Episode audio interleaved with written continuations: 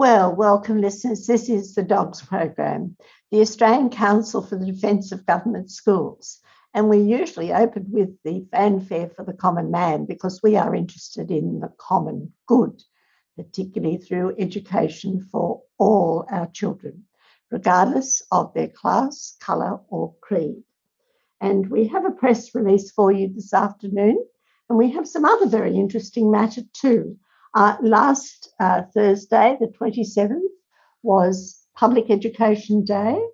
Uh, we have some information from America about a very interesting case that's going up to the federal court, not yet the Supreme Court, a matter of discrimination. And uh, we've also got from Maddie some material on the last chance highs. And our great state school well, it's a very interesting school, so stay listening and you'll find out about it at the end of the program. But let's now go to press release 892.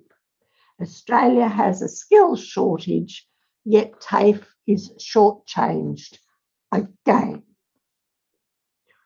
Both federal and state politicians are full to the brim with economic rhetoric jobs, jobs, jobs, and training programs. And uh, when the mon- numbers go up, it's all highly questionable rhetoric. The numbers are there, and we will give them to you, but what they really mean is that our TAFEs, our public TAFEs, have been shortchanged again, and we'll be talking about that. Both the federal and state governments budgets have let the youth of Australia down. TAFE has always been the poor relation of the university sector in the tertiary area. But as the prestigious universities flounder financially, although they're very well endowed, some of them, and some aren't, uh, through the lack of the international students, and we point out that they have put themselves in this position by going into the marketplace rather than worrying about the education of our children first and foremost. Uh, so our public TAFEs are floundering to the point, in some cases, of financial ruin and bankruptcy through lack of the proper public finances. Now, make no mistake about it, listeners, this is our money. And our politicians are deciding what to do with our money, and they are not putting it into the public sector for the public good. Privatisation policies and public financial neglect are catching up with both levels of government. Libs, labs, it doesn't matter which, and the next generation of our workers. So the federal budget and TAFE. We had that a couple of weeks ago, and in the last couple last week we've had the state budget. So we're going to talk about both of these this afternoon. The Australian Education Union has got this to say about the federal budget, and I'll now hand over to Dale to tell you. Over to you, Dale. Thank you, Jean. Yes, uh, the AEU says this federal budget fails public schools and TAFE students again. The Morrison government's 2021 22 federal budget is another profound fail for public school and TAFE staff, students, and parents across the nation. Australia's public education system is one of the only institutions that touches the lives of Australians in every community, and as such, should be a source of immense pride and celebration, said Australian Education Union Federal President Corinna Haythorpe. Instead, across primary, secondary, and TAFE, this federal budget fails students in every corner of our nation. Since 2013, TAFE has suffered over $3 billion in funding cuts. These cuts have had a devastating impact on TAFE. TAFE is best positioned to deliver high quality vocational education and skills to help our nation recover from the COVID 19 pandemic, but it must be properly funded. The Morrison government is delivering millions of dollars of taxpayer funds to poor quality private colleges and the job network at the expense of TAFE. If this government was serious about funding, vocational education to help people get a stable and secure job, it would rebuild with TAFE, Ms Haythorpe said. Australian public schools are experiencing booming enroll- enrolment growth, yet this budget fails to deliver the capital works funding that provides modern 21st century classrooms and facilities. Yet, yet, yet, the federal government is quite prepared to give infrastructure money to the Catholic sector and the other private sector to build new schools. Uh, it's really quite shocking when the real choice and the real demand for new schools is in the public sector. It shows you where these governments are really coming from. Sorry to interrupt. Back to you, Dale. No problem. Public schools face a $19 billion shortfall over the next four years. This is a direct result of the federal government's failure to put public education first. As a result, public school staff are denied the resources they need to provide the education and support and support their students deserve. The federal government must understand the critical importance of funding every public school properly to ensure every child has a high quality education, regardless of their background, Ms. Haythorpe said. A federal budget that delivers for public education would include a guarantee of a minimum 70% of all government funding directed to the public TAFE system, a commitment to fu- fund public schools to a, to a minimum of 100% of the school resource standard and the establishment of a capital fund for public schools to help meet rising enrolment growth and infrastructure needs. It's just mind boggling to think that they're having to actually fight just to get the minimum school resource standard. And that's a figure that was come up with by a think tank that was government funded. Well, part of the problem is not just the federal government there, Dale. The problem with that resource standard uh, in Victoria, which is worse off than all other, the other states, is the state government itself, which is a Labor government. So um, we're going to find out a little bit more about what happened to TAFE with the state budget uh, after this break. 3CR's annual Radiothon fundraiser launches in June, and this year we're asking you to be part of community powered radio. It's only with your support that we're able to be independent, community controlled, and focused on people rather than profits. Your support during Radiothon powers the station to give voice to hundreds of people and issues for another year. And remember, any amount you can afford makes a big difference, and all donations over $2 are tax deductible. 3CR Radiothon. Show your support during June 2021. 3CR Community Powered Radio.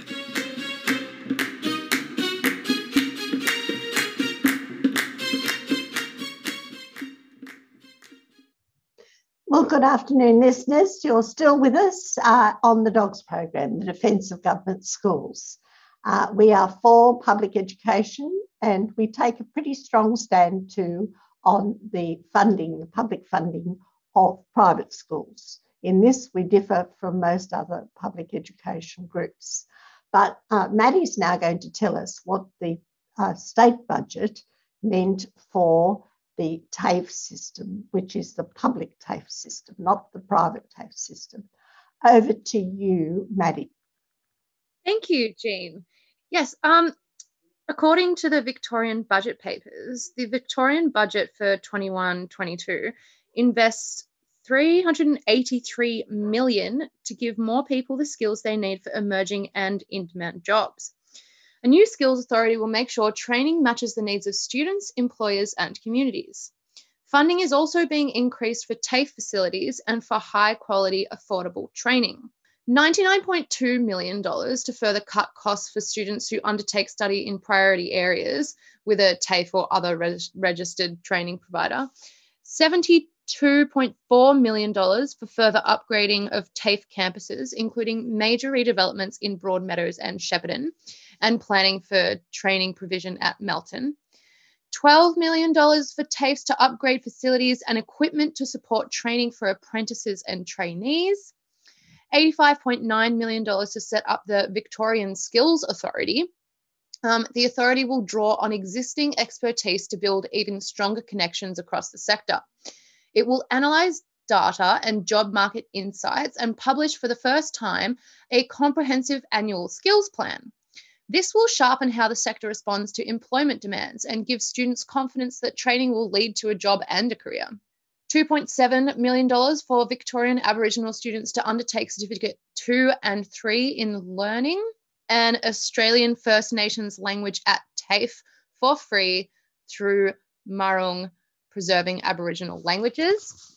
Um, $7.9 million to enhance practical placements for TAFE students in areas such as allied health and community services by increasing funding for placement support officers.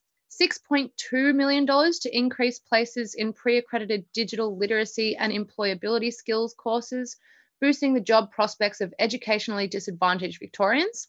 Funding will also deliver a new literacy and numeracy assessment tool for TAFEs and other providers, including learn local providers in the area of adult and community further education.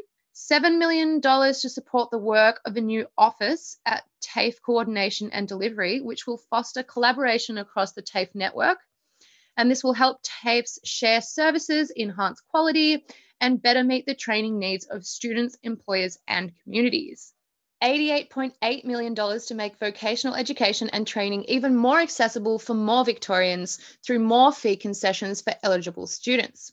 It should be noted that these millions are not just for our public TAFE colleges, but they're they are to be shared out amongst the private colleges, which have been proved again and again to be inadequate and indeed corrupt to the tune of billions of dollars. The Victorian branch of the Australian Education Union has this to say about the latest Victorian budget allocations for TAFE. The Victorian government's 2021 22 state budget has failed to address the need for significant investment in TAFE, putting at risk the opportunities for Victorians affected by COVID 19 and the state's ongoing economic recovery. AEU Victoria has highlighted the critical role TAFE plays in Victoria, training the workers we need to deliver the services and infrastructure our community relies on it was extremely disappointing to see no reference in the budget to one of the key areas of recommendations in the recent Macklin report on skills for Victoria's growing economy the need for funding reform, said AEU Victorian branch president Meredith Peace.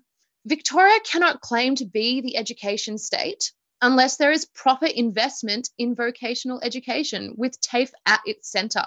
The state government said they would save TAFE, but you can't save TAFE when institutes are not funded to cover the cost of delivering courses as found by the government's own review. The piecemeal increase in the budget in per student contact hour funding does not address the funding shortfall. Our TAFEs remain the lowest funded in the nation. TAFE teachers have been raising concerns about the lack of funding for vocational education and training for years. Their concerns have been echoed by business, academics, education experts, and by Jenny Macklin in her recent review, Ms. Peace said. Free TAFE has actually been an important investment, but it will only work if it is underpinned by funding that actually covers the costs of running the courses.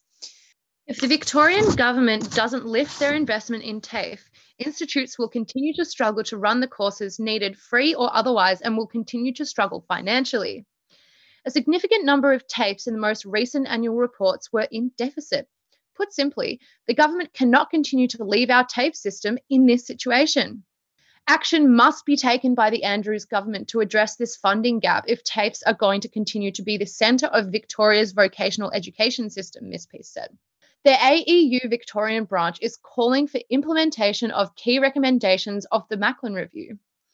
The recently announced Victorian Skills Authority is an important step in the right direction, but that alone will not provide the ongoing support TAFE needs now. TAFEs are at the centre of the vocational education system, and the government must develop a fair and transparent funding model that actually covers the cost of providing the education and training. Victorians have a right to properly funded TAFE courses to get the skills and knowledge they need to gain secure and decent jobs. TAFEs in Victoria are struggling financially. That is the reality, as borne out by the recent letters of comfort issued to several institutions by the Andrews Labor government last month. Without proper investment in TAFE, the state government will fail to provide the education and training needed to ensure we have a highly skilled and sustainable workforce to deliver the services and infrastructure we all rely on. So there you are. Uh, there are TAFE colleges that can't meet their financial commitments, and they are public education institutions, and it is the duty of the government to look after them and they're not doing it. They're prepared to, to siphon money off into private institutions which are for profit. It's just not good enough, not good enough at all. And these are our local children uh, that are in trouble. And because we can't even get migrants who have been educated by their own governments to do our jobs for us, particularly the lowly paid jobs, uh, that, that aren't paid a proper minimum wage, uh, we are now having to look to our own children to keep the actual country afloat. And our silly governments can't find the money for something so basic and important. One just wonders where they're coming from.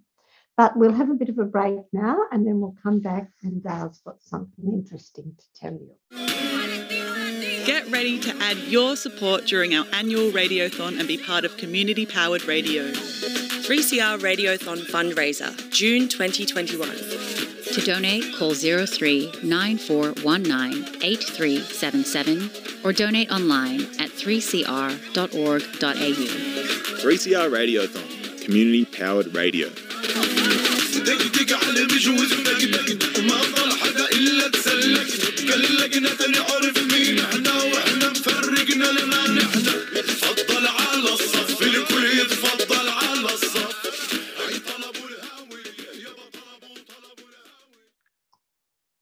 We're here back again talking about public education. Now, the dogs aren't the only ones that are concerned about public education because, after all, uh, the public education system educates two thirds of our children. And there are plenty of parents out there, parents and teachers who are very concerned. The way we differ is that we don't think one penny of public money should go to the private sector. We think public should be public and private should be private. In fact, we are very, very conservative, one would think. But um, there are these radical right wing people who think, of course, that private's better than public. We know it's not. But, um, well, not for a democracy, it's not, and certainly not for the common good. But in the last week, there was in the Age, uh, in the Fairfax, old Fairfax media, Channel 9 media, a very interesting full page advertisement put in by the parents' organisations and the ACTU and the Australian Education Union. And uh, Dale is going to read us what it is that they put in the paper for Public Education Day on the 27th of May 2021. Over to you, Dale. Thank you, Jean. Yes, the release says Public Education Day. It's time to fund public schools properly and fairly. Today's Public Education Day, a day to celebrate the important role of public schools in every community. Across Australia, principals, teachers, and education support staff are making a significant difference in the lives of Australian children, helping to level the playing field, overcome disadvantage, and achieve excellence all. However, Australia currently experiences deep inequality in school funding. By 2023, only 1% of public schools will be funded at the minimum schooling resource standard, the SRS. This means public schools will be deprived of much needed resources to change lives for Australia's children. It's time that school funding inequity is addressed by federal politicians. That's why we have an open letter in The Age, the Sydney Morning Herald, the Australian Financial Review, today signed by 24 organisations calling on the Prime Minister to take action.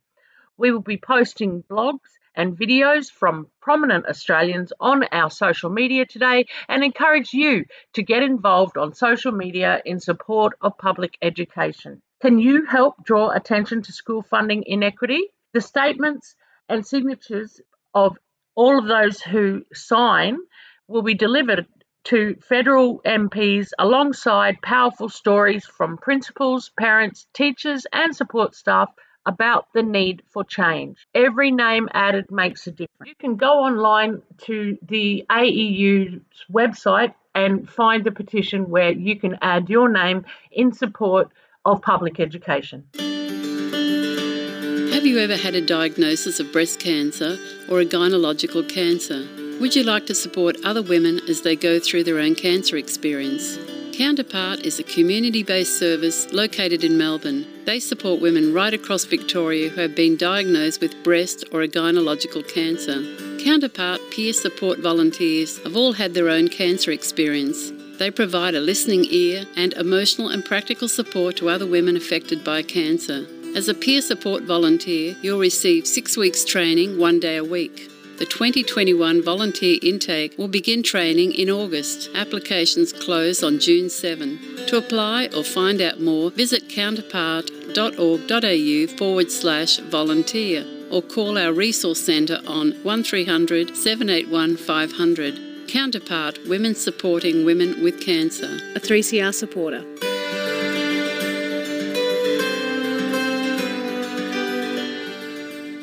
Well, here we are, still listening to the Dogs program, I hope, because we're going to talk about a very interesting report that has come out of the Gonski Institute in, um, in Sydney. And this report has been written by a group of people. Uh, Chris Bonnor from Save Our Schools is the main contributor, I suspect, but there are others, including a headmaster who was in a private school and uh, academics now, as you all know, Gonski is a great needs policy man, and the needs policy goes back to the Whitlam era. But the dogs have never agreed with the needs policy because we know that the private schools game the system. They are able to game the system because they have a different set of rules to everybody else and they can choose. They discriminate uh, where the public system doesn't. So it's an unequal and it has always been an unequal uh, situation for private and public. But uh, as everybody knows, things are very unequal, and Australia is falling behind in the international Joneses race. As we uh, we just know this, and the dogs have always said that this would happen if we gave money to private schools. But uh, people still somehow believe that we might be able to make things a bit better with a needs policy. This report is called Structural Failure Why Australia Keeps Falling Short of Its Educational Goals. Well, what are our educational goals? Believe it or not, there are official reports, uh, official statements which say that we do have educational goals almost every decade since 1989. Australia's education ministers have gathered for a national education conversation and they've issued statements on what we want for our schools. Each meeting has spawned a new declaration to reflect the so called changing times. What started in Hobart in 1989 with 10 goals and a particular emphasis on specifying curriculum, continued in Adelaide in 1999 and then in Melbourne in 2008. And the most recent one was in 2019, would you believe, in Alice Springs. And it's called the M P A R N T W E Declaration. Sounds good, doesn't it? Declaration. Mm. And this 2019 declaration, Alice Springs, in Alice Springs, consists of two high level aspirational goals. Both have almost identical wording to the Melbourne Declaration back in 1999, sorry, 2008. And the declarations are thoroughly uncontroversial in aspiration and scope. So, what is all this rhetoric that we're dealing with? What is it? What are these goals that we are supposed to be moving towards in Australian education? Or they sound good. Hmm. The Australian education system promotes excellence and equity. Excellence and equity. And goal two is all young Australians become confident and creative individuals, successful lifelong learners, and active and informed members of the community. And together, these interconnected goals call all schools and governments to a cooperative effort. And according to the logic of the Declaration, if the goals are achieved, improving educational outcomes for all young Australians will follow, and our nation's youth will be equipped to pursue fulfilling, productive, and responsible lives. Oh, doesn't it sound wonderful? We all know that it's not happening. No. We also know that much contemporary debate focuses on the first part of the goal one, that is excellence. We hear it ad infinitum from our Conservative members. Our, we must go for this thing called excellence. Don't ask me what it means. Rather than equity. We all got a fair idea of what equity means. It means um, at least equal inputs, if not equal outcomes. And what's lost in the debate is the focus on equity, and importantly, the equity's linear relationship with excellence.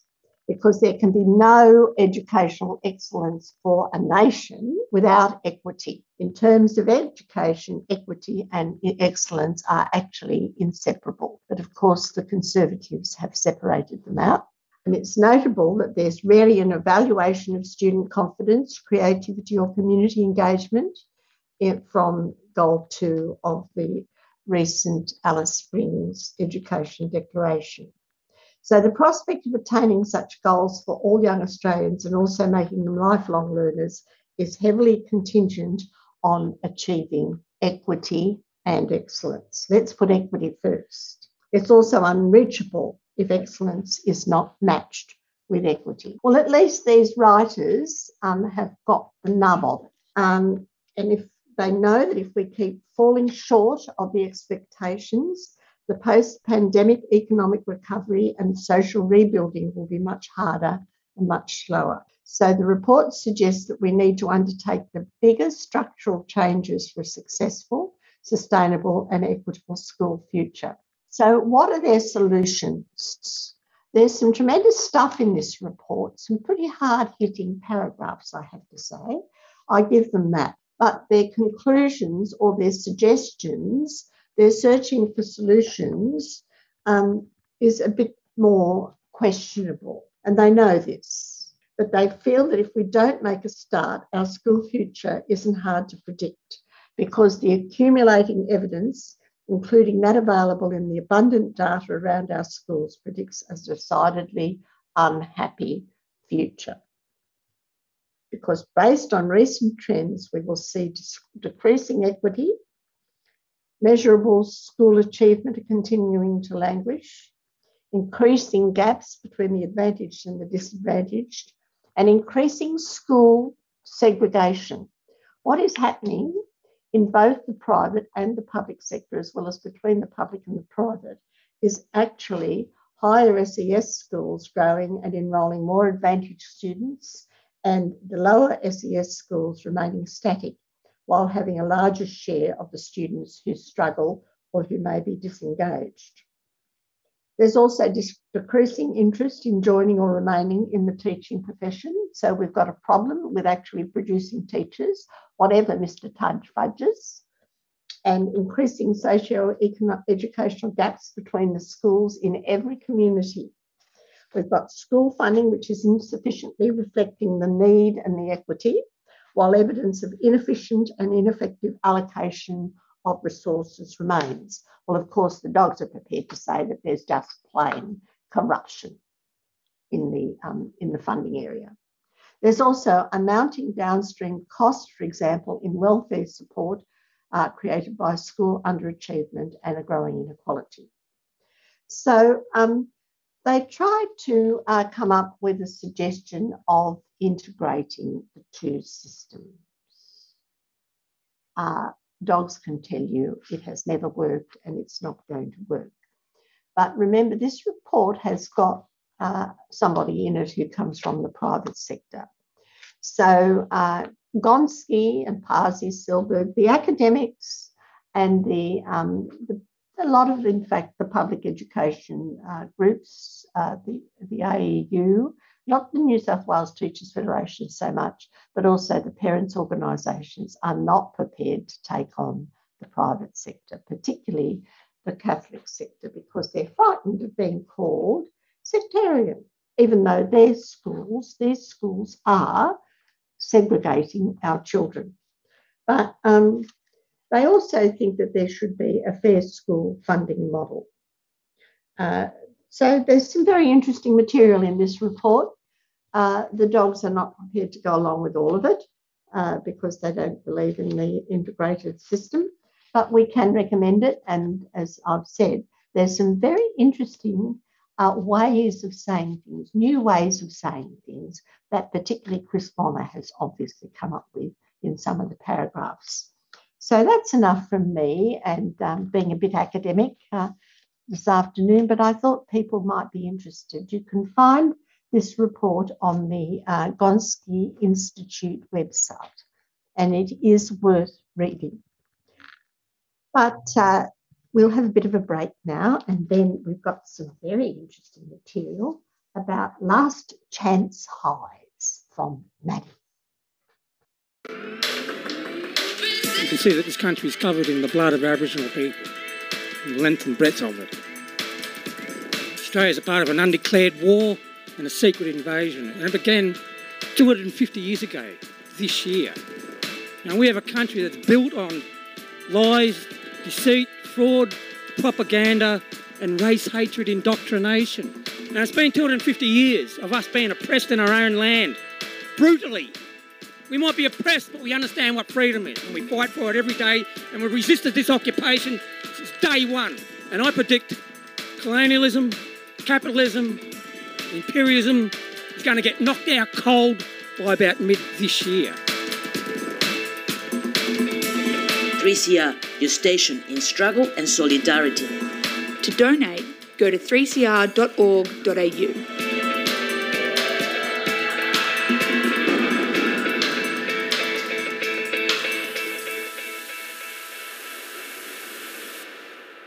here you are again on the Dogs program. We hope you're still with us because it's an hour-long program, and there's a lot of uh, lot of information that we want to get across.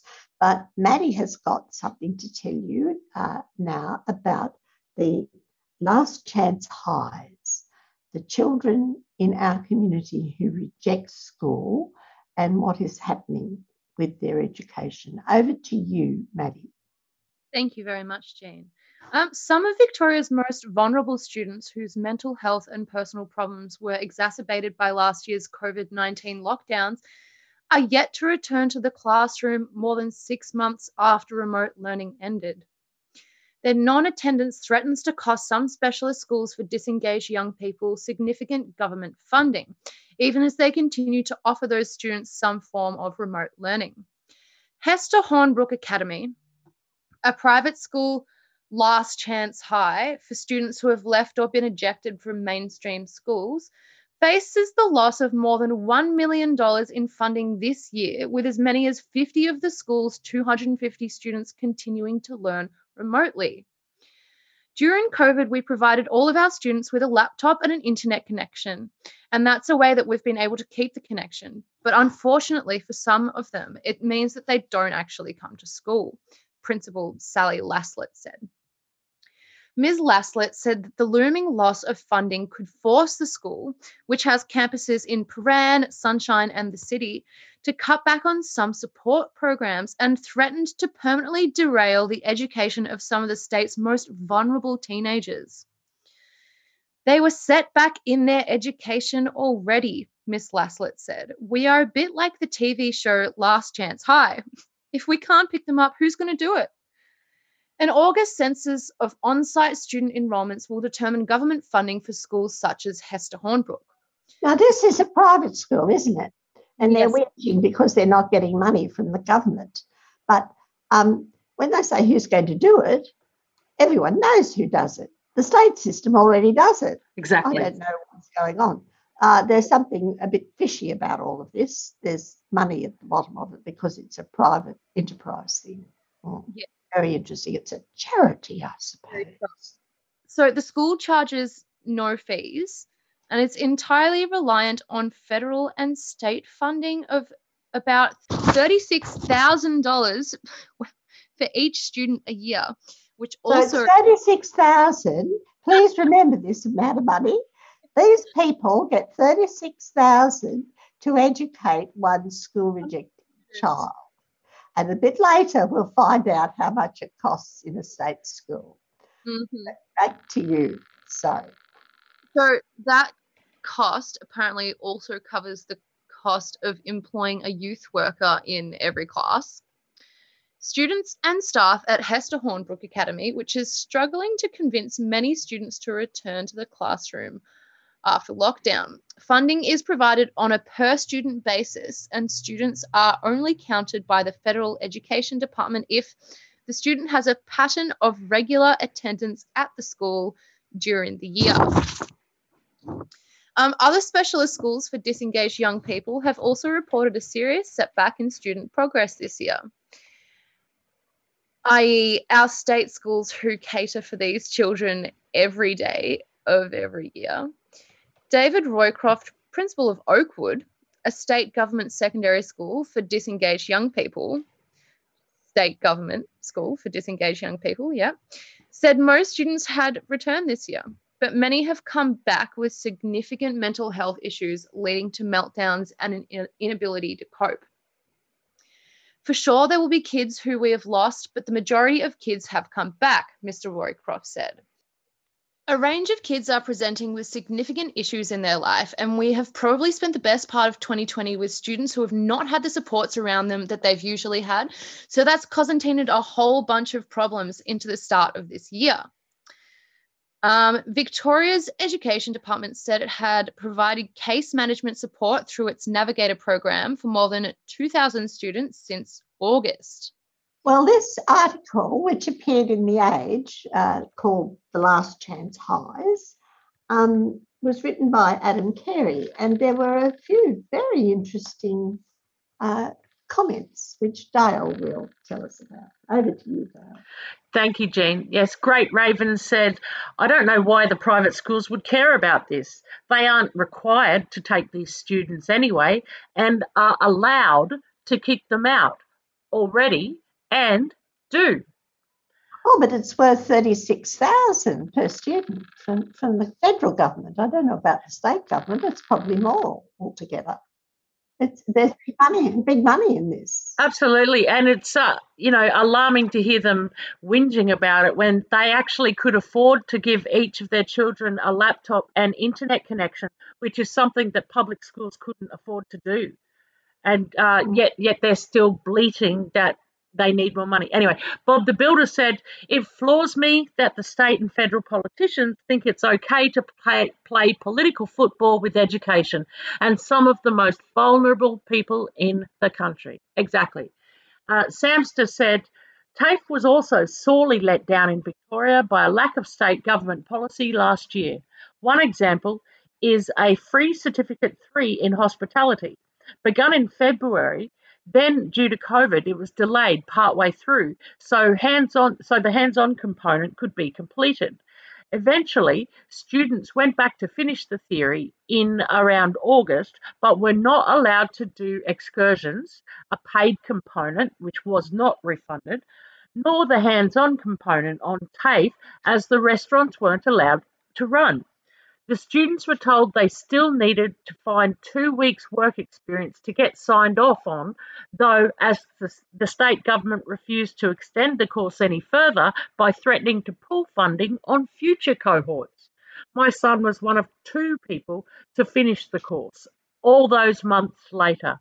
How many will be too disengaged and leave education permanently? Well, that's an explicit example, but it's a very good example of exactly what happens when you defund TAFE, rely on edu businesses during a pandemic. You're not wrong, Dale. but we'll have a bit of a break, and you've got something else interesting to tell us from America, haven't you? Yes. We've got a common enemy. The same government that locks up these refugees just behind us here at the Park Hotel is the same government that's going for our rights, trying to attack the very limited gains that casuals have.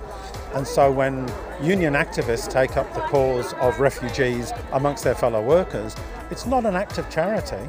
It's about building workers' united self defence mechanism, understanding that we're all part of the same battle. Subscribe to 3CR in 2021. Feed Radical Radio. Subscribe today. Go to 3cr.org.au forward slash subscribe or call the station on 94198377. Well, we're still with the dogs program, and uh, listeners, we've been talking about facts and figures uh, with education, but we're going to be talking to you about a few facts and figures for 3CR because uh, we can't bring this program to you uh, without actually money being raised for 3CR and for the dogs program on 3CR.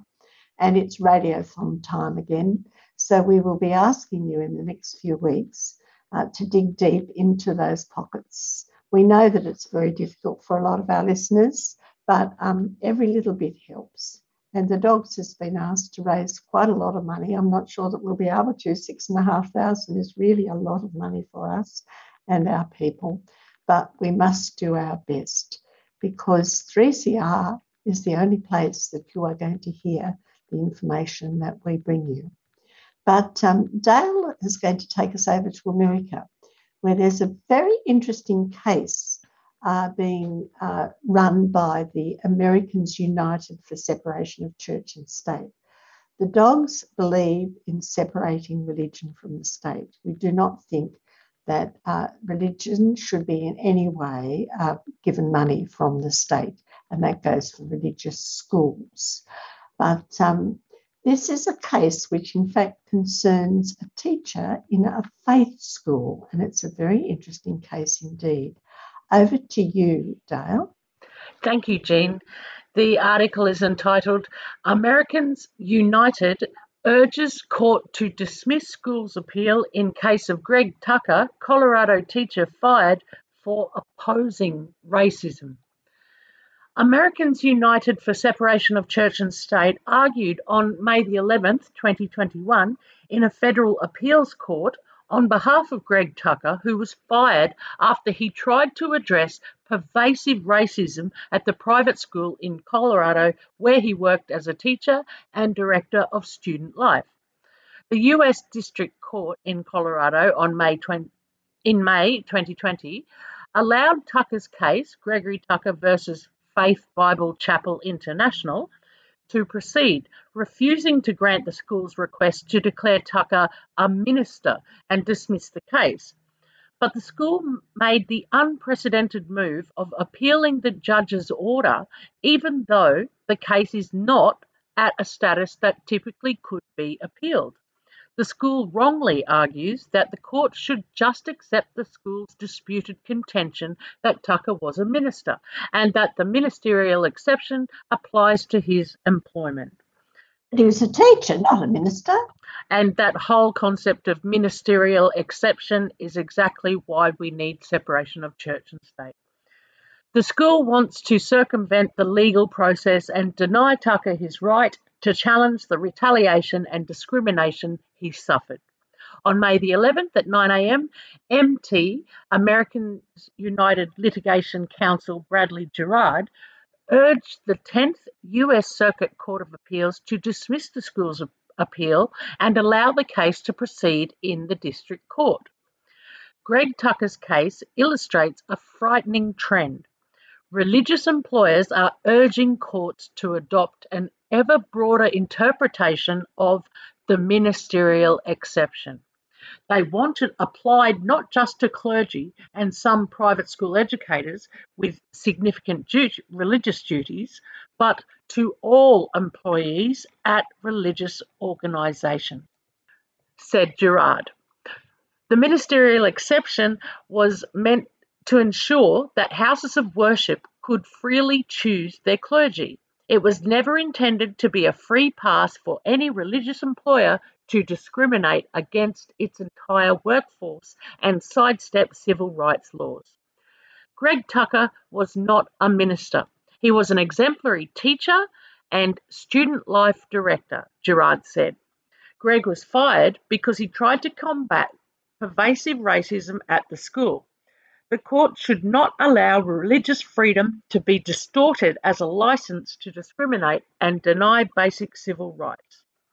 The case background Greg Tucker devoted 14 years of his life to working at Faith Christian Academy in Arvada, Colorado. After Tucker and his wife adopted a daughter who is black from the Dominican Republic, some students began to call Tucker and his family racial slurs. Tucker was even more dismayed by the unchecked racism some students directed at their black, Hispanic, and Asian classmates. With the school administration's support, Tucker organised an anti racism symposium for students in January 2018. While the event was overwhelmingly well received by administrators and families, a handful of parents objected. The school eventually caved in to the pressure of those parents and stripped Tucker of some of his, some of his duties, and then it fired him. Tucker filed a federal lawsuit in June 2019 because the school violated his civil rights by retaliating against him when he opposed the school's racially hostile environment. The school is trying to exploit a legal doctrine called the ministerial exception to avoid responsibility for allowing Tucker to suffer racially motivated discrimination at work and for unjustly firing him. But Tucker was not a minister. He was not responsible for teaching theology, had no substantial religious functions as part of his job, and when he inquired about a tax deduction available only to ministers, he was explicitly told by the school that he was not a minister. Isn't that interesting? Very interesting indeed. Mm. But um, we, we, of course, here in Australia are looking at private schools that want to be exempt from discrimination laws. But the reason why it's important for us to have our public system is that our state schools are open to all children. And they certainly cannot and do not discriminate. But a little bit of a break, and then we come back to our great state school from Maddie. For three years, teachers have had their qualifications, their pay, their pensions, and their working conditions attacked relentlessly by this government. I'm the proud product of a government funded primary school education and of a government funded secondary school education. Australia is one of the richest and luckiest countries in the world, and there's no reason whatsoever why we can't have the very best public schools in the world. It's still not good enough that kids with disability miss out. Our education is not for profit. Our education is not for profit. You're listening to The Dogs, the defence of government schools on 3CR.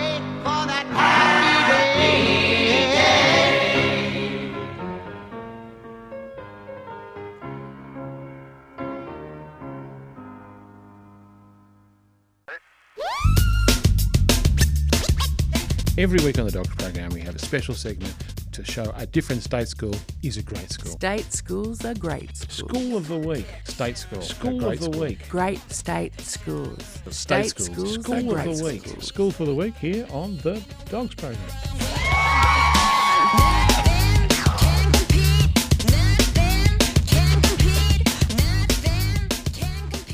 And our great state school for this week is Oakwood Secondary College. Um, and I would like to tell you a little bit about Oakwood Secondary College. We believe that all students should be able to thrive in mainstream school. However, we know that for a small percentage of students, this is not always possible. Oakwood School provides opportunities for secondary school age students who have disengaged from school or where a mainstream school learning environment is seen to be inappropriate to meet the young person's needs. The background of students at Oakwood School is diverse, but they have in common the experience of trauma in their lives through, for example, you know, violence, family breakdown, and associated mental health issues. Often, young people have not engaged in learning as a result of chronic anxiety or specific learning or language difficulties. Young people seeking enrolment at Oakwood School will usually be connected with a range of mental health, child protection, or youth workers, but have been disconnected for some time from schools and teachers. Oakwood School provides a safe and supportive learning environment that enables young people to reconnect with teachers and learning as embodied in Oakwood's intent of learning, respect, and empowerment. We believe that all students would like to be attending school and learning. We have a further strong belief that students will give the best that they have got. In other words, if they could do better at school, they would.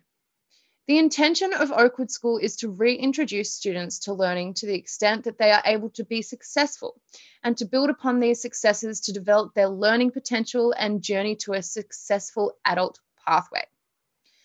The program is centered around a developmentally responsive, personalized learning and pathway plan with a focus on the development of literacy, numeracy, social development, pursuing students' interests and studies of art and PE.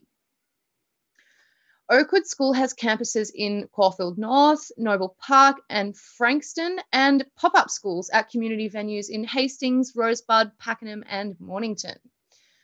Oakwood School also runs a satellite VCAL program at Long Beach Place in Chelsea. This is a re engagement program where students are enrolled in a VCAL, which is the Victorian Certificate of Applied Learning program, at foundation, intermediate, or senior level. Students also have the opportunity to complete a VET certificate. Delivery of the program is flexible to allow students to complete their certificate over several years, if required. This unique program is delivered in a non mainstream educational setting and gives students the opportunity to experience success with learning. The program at the Caulfield Park Community Campus of Oakwood School includes music, home economics, and vocational education and training, so VET, and Victorian Certificate of Applied Learning, which is VCAL programs. Integral to the pro- program at Caulfield Park are significant events such as camps, excursions, and whole school activities. Prior to enrolment at Oakwood School, the student attends a series of meetings that enable Oakwood School staff to better understand the young person in a case managed approach um, which is alongside parents, carers, and other professionals. This gradual process also allows the student time to become accustomed to the school and teachers and to become aligned with the school's values and processes. This intake process is designed to ensure that when the young person starts at Oakwood School, they are prepared and ready to focus on learning.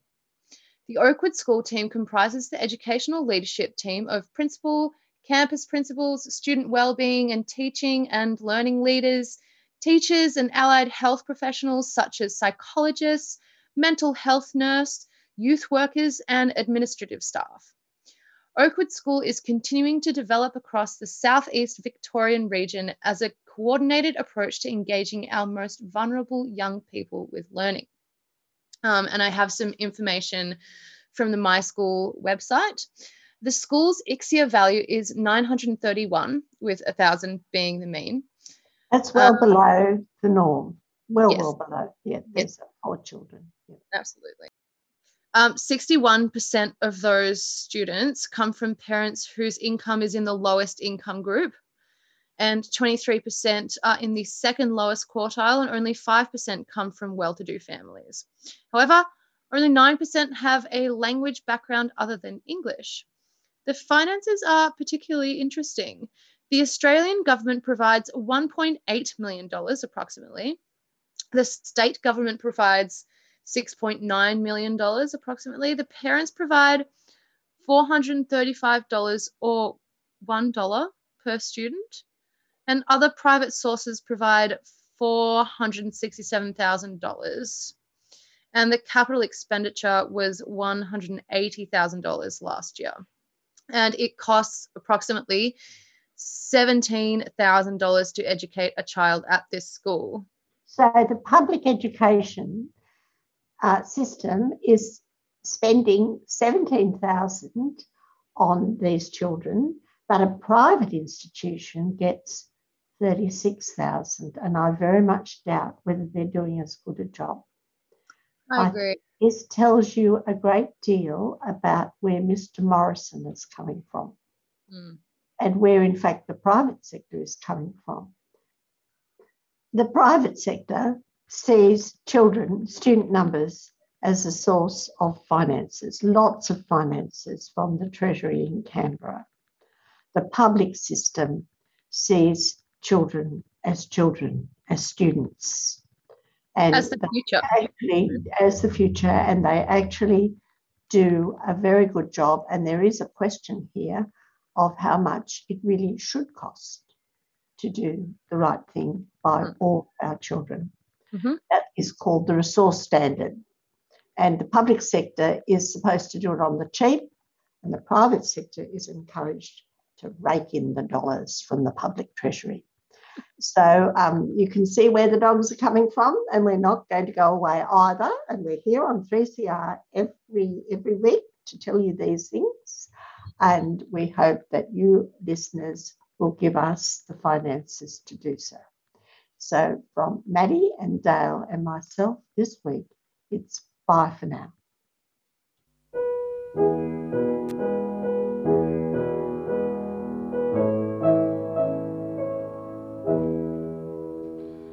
I dreamed I saw Joe here last night, alive as you and me. Says I, but Joe, you're ten years dead. I never died, says he. I never died, says he. In Salt Lake City, just as I am standing by my bed, they framed you on a murder charge, says Joe, but I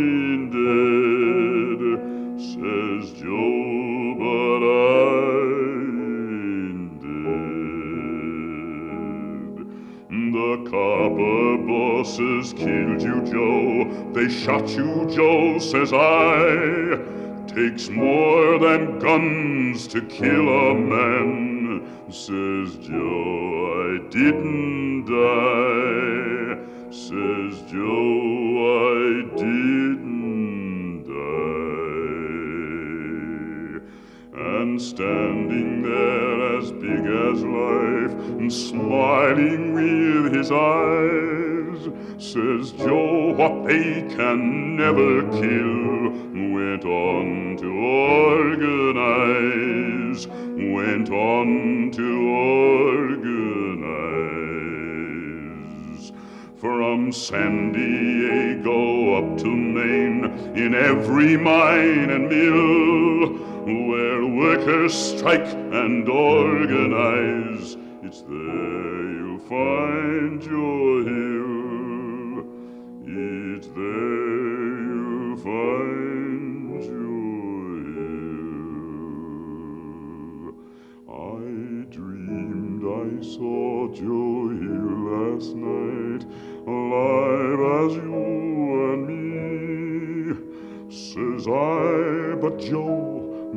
ten years dead.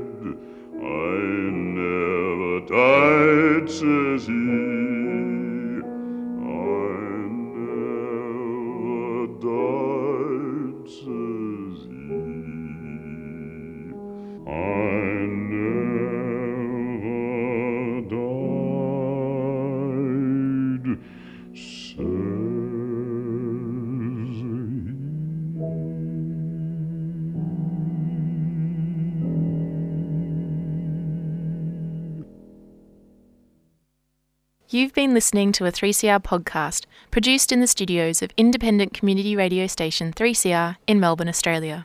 For more information, go to allthews.3cr.org.au.